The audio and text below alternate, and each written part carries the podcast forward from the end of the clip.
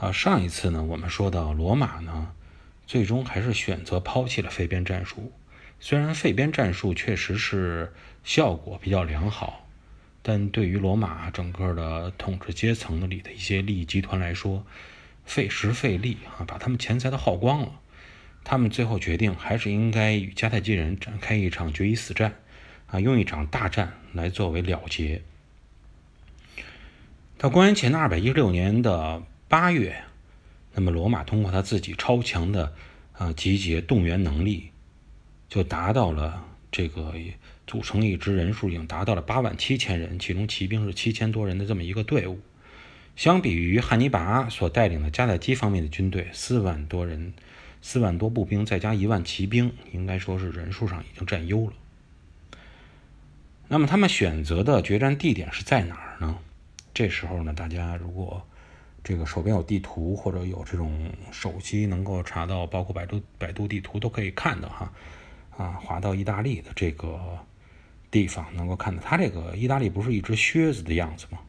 在它的靴子脚后跟这块儿啊，有这么一个小小的凸起。这个凸起啊，属于一个小的半岛，它的名字叫加加诺半岛。这个半岛的东南部啊，是一片沿海平原。之前我们也说过，叫普利亚平原。罗马最终选择的决战地点就是在加加诺半岛东南部的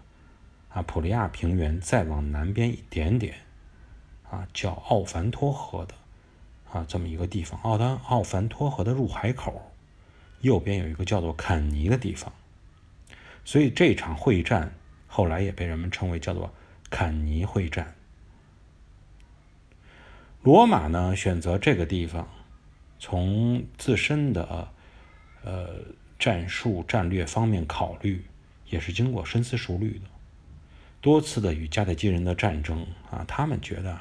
迦太基人在山地作战上。确实非常出色，比他们要优秀很多，也给罗马留下了很多这种深刻的印象，或者说是极深的教训。自己现在人数相对来说占优了，那么也做足了啊备战的准备，所以罗马人呢觉得，那要不然我这一次呢选择平原来跟你开战，看看能不能取得一次胜利。那么在迦太基人汉尼拔这一方面，他们为什么也能来到坎尼？那么实际原因呢？他们本身停留在坎尼的原因，是因为坎尼城啊和普利亚平原啊是一个风水宝，它是聚集了大量意大利重要的粮食啊，也是既是粮食产区，又是属于罗马的储粮仓库。那么本身呢，迦太基人是属于这种以战养战的远征军，那么他们通过这种方式啊来到坎尼，也是要获取足够的补给。来使他们进一步能够实现他们远征的目标。那么除此之外呢？迦太基人为什么会选择说决定说在坎尼作为主战场啊决战之地，也是认同的。还有一个原因，就是迦太基人啊，从自己的整个远征的推进的进程来看啊，他们不是本身就是从北向南进行推进吗？那目前看自己已经取得了很多成功。啊，成功的让波河平原的凯尔特人加入到了自己阵营，那么让台伯河以北的伊特鲁比亚人也是处于一个极强观望的状态，不再参加任何一方啊，不再拉偏手。那么，如果他们想再进一步孤立罗马和他的拉丁系盟友的话，那么下一步应该争取的就是占据的意大利半岛南部的希腊人。从位置上啊，以及被罗马吞并的时间上来看，加太基人拉拢希腊人加入自己的阵营啊，他们感觉可能性可能比伊特鲁比亚人还要更大一些。当然了，他们心里也很清楚哈，本身自己跟希腊人曾经在西地中海博弈了上百年，那么也有人会怀疑说，希腊人愿不愿意真的与咱们结盟呢？毕竟曾经。我们当敌人当了那么长时间，但即使在那个时候呢，依然也是映衬了一句之后在十九世纪啊有人提出的一句名言，就是没有永远的朋友，也没有永远的敌人，只有永远的利益。那么，当然大家都可能都知道这句话是谁说的哈啊，十九世纪的英国人丘吉尔。就是在这种考虑之中，实际上汉尼拔在当时那个时间啊也看到了这一点所以，当汉尼拔向希腊人表明自己的目的啊，我的目的并不是说从罗马手中夺取整个大希腊地区，然后开始自己的统治，成为第二个罗马，而是想真正的帮助大家重获独立。当表明了这样的态度以后，希腊人实际上呢，也给了他一次机会。但是有一个前提条件，就是你迦太基人要在战场上让我能够看到我的信心。对于希腊人的这种选择啊，大家在之前的历次战争中也看到了哈啊，其实也是一种骑墙派，说白了就是选择强者。所以呢，不管是说从罗马这个方向来考虑，还是从汉尼拔这个方向来考虑。选择坎尼这个位置是至关重要的，也是，呃，没得选择，只能是随着历史的潮流的进展啊，在这块开展。坎尼这个位置啊，它实际上处于当时的大希腊地区的北部。试想一下，如果说罗马人不能够在这个位置阻止迦太基人继续南下，那么汉尼拔的军队就非常。顺利的直接进入普利亚平原南下，然后前往联络希腊人。这个到了他的意大利半岛中心城市塔林托，与这个希腊人进行结盟啊，这种可能性非常大。或者他不去塔林托，然后翻越亚平宁山，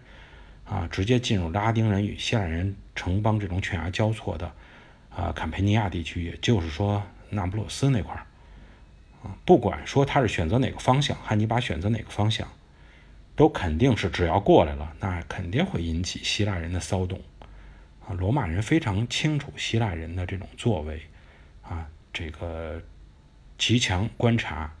哪方强就跟哪方，只要能让我自由贸易，那我肯定是绝对的拥护。所以说呢，在这种情况下，他们一定要是选择这个地方进行一场开战，决一死战。那么就是在八月二号这一天啊，两军相遇，大战爆发。在这一天啊，罗马军队采取的是什么样的这种排兵布阵呢？他将右翼啊放到了奥菲图斯河附近，把骑兵放在两边，放在两翼。他最倚重的重步兵集中在中军。那么汉尼拔这边是怎么布阵的呢？他呢非常了解罗马的布阵方式，所以呢，他是采取了一种将最不靠谱的两万五千名高卢新兵放在了中军，另外呢，混了八千名啊久经沙场的西班牙重兵，西班牙重装兵啊，他这种属于一种就是新老结合啊混在一起的这种方式，而中军布置的也很有特点。不是一条直线平着跟你干，而是采取一种中间啊凸起的这么一种弓形的阵法。中间凸起的弓形的这一部分呢，是属于这种高卢新兵啊。一是呢本身确实作战能力也不行，二呢是采取一种诱敌的方式啊，我来跟你打，而且我就打不过你，打不过你呢也让你看不出来我打不过你，其实这帮人是是真打不过你，然后他就往后撤。在后撤的时候，然后精锐的骑兵从两边开始两翼开始进行包抄，中间呢又有这八千名久经沙场的西班牙重装兵，这样就形成了一个呢本来是一个弓字形凸起的状态啊，当罗马军队进去以后，变成了一个凹字形的一个口袋型的包围状态。那么在这个时候，迦太基的中间的步兵和两翼的骑兵开始从两侧从后面开始进行啊加攻，把你包围在中间。最终呢，罗马军失败，而且付出了非常惨重的代价。呃，客观来说，这一次坎尼会战，罗马交出的学费是空前的，六万到七万罗马士兵，甚至于包括他们的一名执政官，以及八十名元老院的贵族，不是被杀就是被俘。连同之前几场战役的损失算起来啊，罗马仅是在军队层面上的人力损失，加起来已经高达到了十二万了。那么我们应该说，迦太基这方面的巴卡家族啊，花费了三十年时间打造出来的这种多兵种配合作战的迦太基陆军体系，确实了不起。尤其是对迦太基人这种轻重骑兵配合的战术啊，那么让以步兵为主的罗马人完全还找不到应对的方法。那么在如此之大的损失面前，哈，如果换了其他的这个军队或者帝国来说，肯定是即使说不说是这种投降，也会是采取求和的战略。那么罗马。到底会不会采取这样的方式？而后边又会发生什么样的事情？我们在下期节目中跟大家一起来继续交流。好，今天呢就跟大家聊到这里，感谢各位朋友的收听，我们下一期节目再见。